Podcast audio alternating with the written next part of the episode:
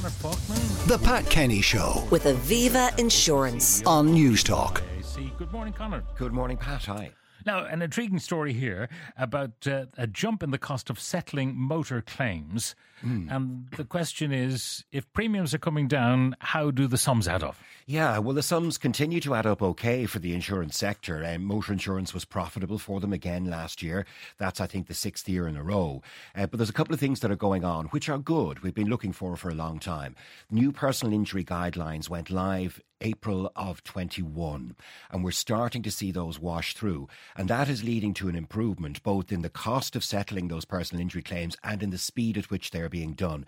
Basically, the PIAB system is working better under the new guidelines. It'll take some time for that to wash through, but the trend is good.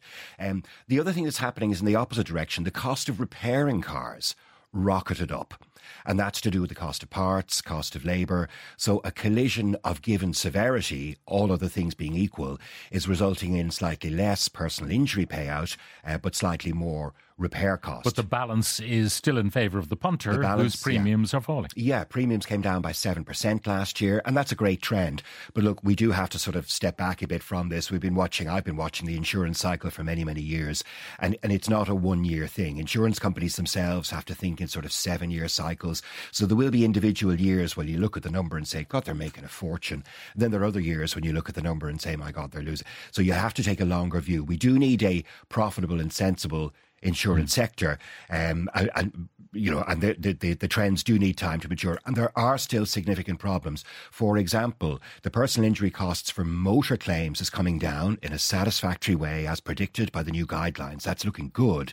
It's not happening in terms of commercial insurance, public liability insurance, um, and it should be, and so we need attention on that as well. So it's not a problem fixed, um, but the macro trend at the moment is is not bad for the consumer. And there was a calculation done many years ago, I think by uh, Ford or somebody involved uh, at, with motor repairs in the, the United States. And they figured that if you actually built a car from the spare parts that you bought in the motor factors, Yeah. if the car cost, say, $5,000 at the time, it would have cost you $50,000 to build it out of spares. Such Yeah. was the price of spares. yeah, and baked So that's a profitable little number for the manufacturers. Oh, and baked into the motor industry. It's a, you know, an impar- part, important part of the supply chain for years uncounted. And you'll have arguments even at European level over intellectual property and who can make spare parts and are Ford the only people who can produce this widget and are Opel the only people who can produce that widget. All part of the conversation because it's a, a big and complex supply chain. Um, but as a general rule, yeah, it, uh, you know, the, the aftermarket and fixing cars is a profitable business. There's another element, though. Uh, one of uh, it was my brother, in fact, went into a particular motor uh, distributor to uh, a, a main dealership Mm. to get uh, a problem with the headlight fixed, and um, they said, "Oh, we'll have to replace the headlight." Mm. And the guy went off to kind of inquire whether they had the part, and a mechanic from Poland came in, and he just said, Yeah. "What are you doing here?" And my brother said, "Well, my headlight is uh, adrift. You know, it needs Yeah. to be replaced." And your man looked, "Oh no, it only needs a bracket." There you go. Instead of 300 euro, it was 20 euro. Yeah, and, you don't know whether that's lazy or duplicitous. Um, if you've got a bulb gone, it depends on the model of the car. For a lot of cars, it's a really simple fix. Take it to Halfords or somewhere like that for 20 quid. They'll supply the bulb and install it. There are other cars, really for reasons of bad design, where accessing a headlamp bulb is really, really tricky and things have to be moved and things have to be taken off. So, you know, it, it could be true, but I mean, that's on the face of it very, very pricey for a bulb, isn't it? Um, why are insurance companies allowed to target Eircodes when insuring customers? Your postcode can lead up to maybe a 30 to 40% uh, excess on a policy charge, excess charge on the policy. I thought car insurance was assessing your ability as a driver. Well, no, it assesses risk. Uh, I, I, Fire and theft. Uh, Well, and all sorts. Um, now, I would be very surprised if an Eircode made that big a difference. But, um, uh, in other words, for this particular caller, perhaps there are other factors at play. I don't know.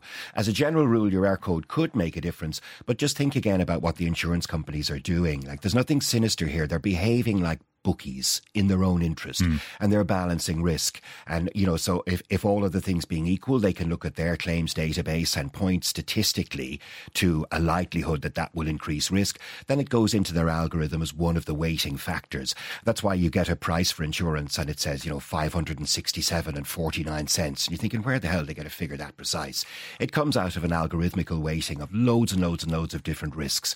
And, and they make their bet, if you like, on what the best price is to give you. And, and if you can get a better price on the market, fair enough. If not, they're accepting that risk. And that will be a risk on their books potentially for years to come. So they have to weigh that up as well. Now, uh, motorists may bring about the demise of their own cars by not understanding the lights that light up occasionally on the dashboard. Yeah, no, this came up in conversation in our house not so long ago, and I've seen surveys on it in the past, and I was looking it up. And there was a survey in the UK, there have been several, but there was a fairly large one a couple of, well, a year or so ago, um, and it asked British motorists if they understood the dashboard lights. 53% said they were confused by the basic display of the dashboard light. Uh, over 60% said they did not understand what an alarm or warning light meant when it appeared on the dashboard of the car.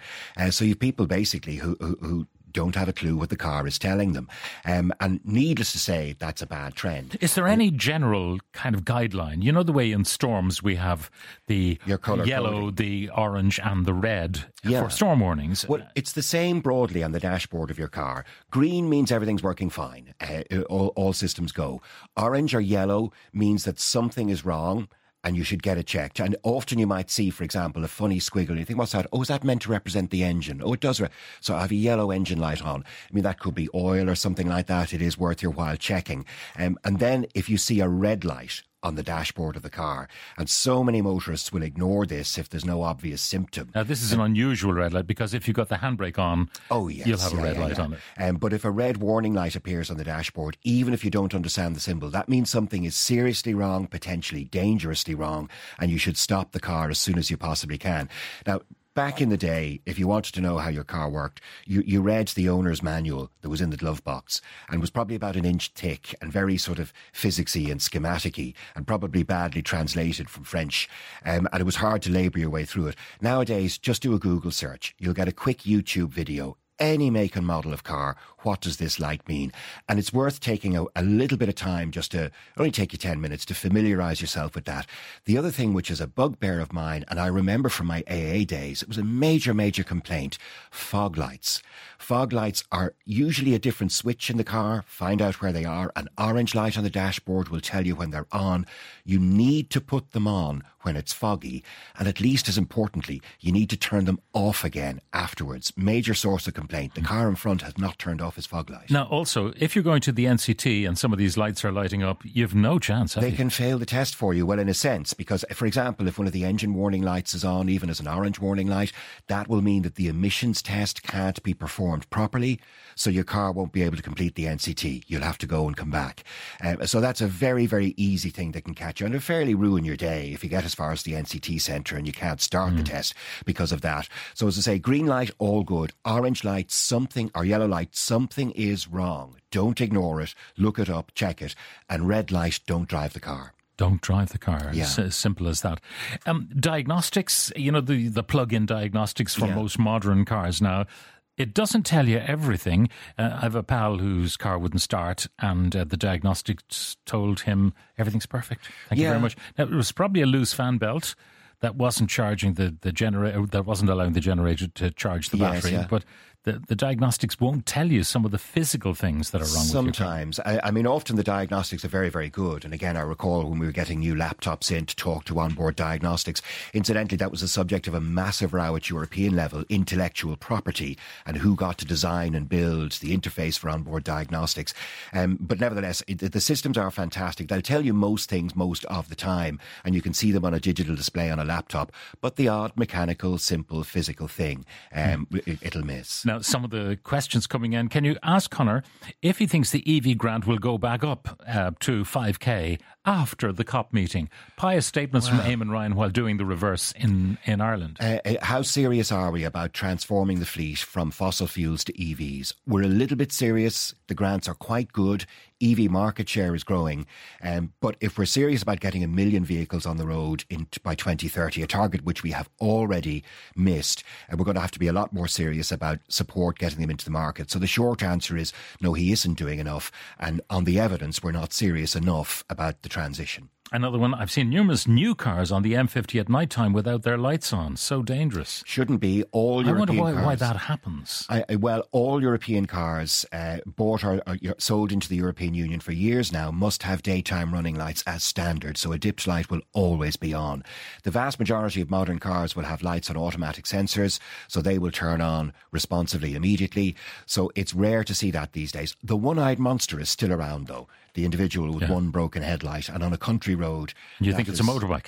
Oh, it's death waiting to happen. It's horrific. And it's much, much worse from outside the car than for the driver. Another one says if people can't understand dash warning lights, they shouldn't be driving. It's as simple as that. In my experience, most people using fog lights, especially rear ones, seem to have more fog in their brains than is actually on the road. The fog lights drive people mad. There's no doubt about it. But look, that's the modern world.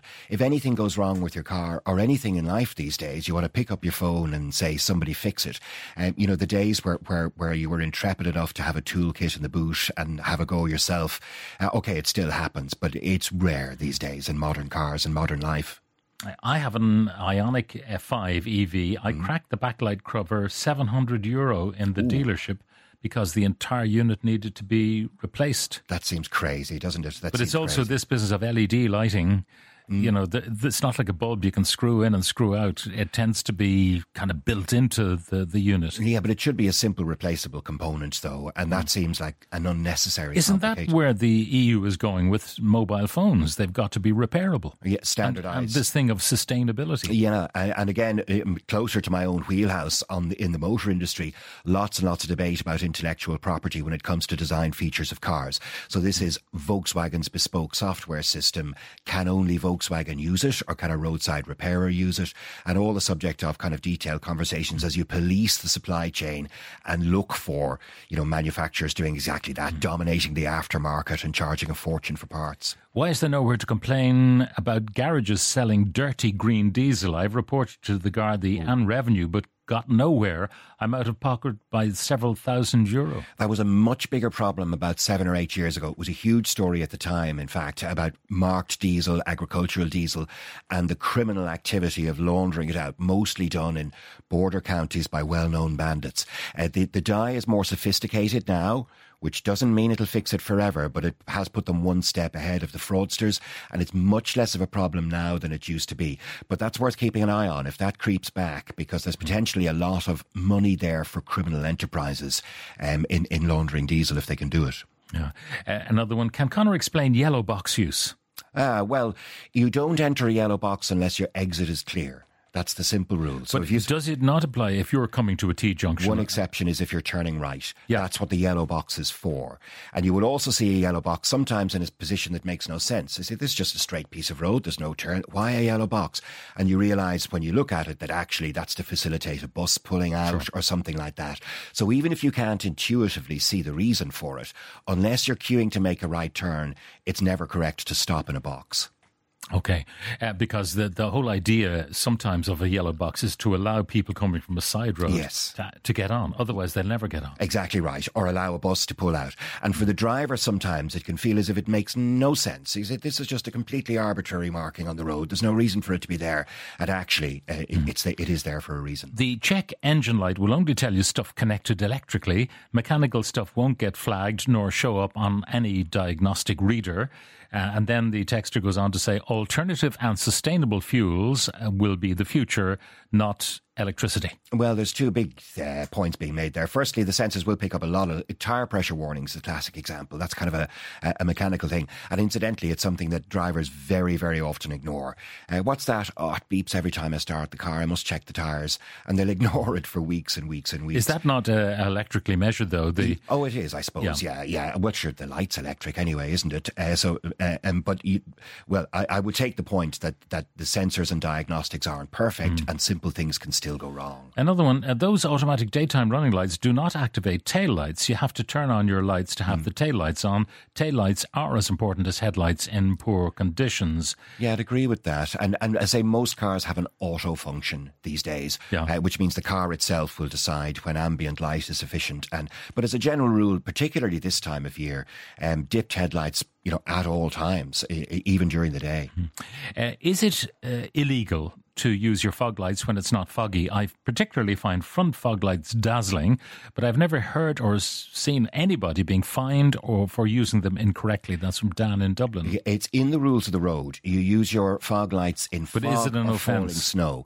Well, it's only an offence in insofar as you could be driving without due care and attention, which is a catch-all clause in the Road Traffic Act. Because in the same way that you couldn't legislate for absolutely everything stupid that a driver does, so there's no specific law that says thou shalt not hold a cup of coffee between thy knees when. But that would be careless driving. or, or, or driving without due care and attention. And if you are sort of recklessly using your lights, so say for example you've got full beam cannons on and you're dazzling all of the cars, conceivably you could be prosecuted there for, for due care and attention, but but it would be a very rare event. Uh, I was involved in a road traffic accident three months ago. The other person's fault. I'm injured, out of work, and hope to return soon. How long should I wait to contact PIAB?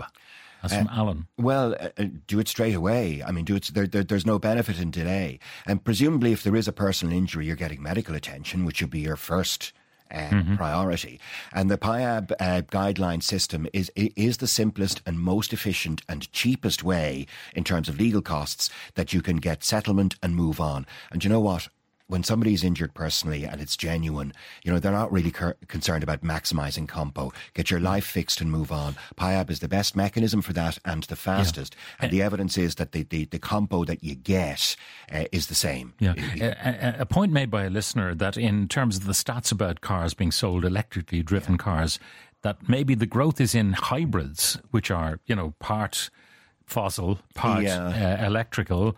Um, that EVs themselves are not growing apace. Uh, that's Well, they are. Hybrids have a good market share and they're a great option at the moment, particularly if you're a one car household because they've kind of got best of both worlds. Now, environmentalists will give out because it makes fossil fuels last longer and gives the whole thing a longer tail.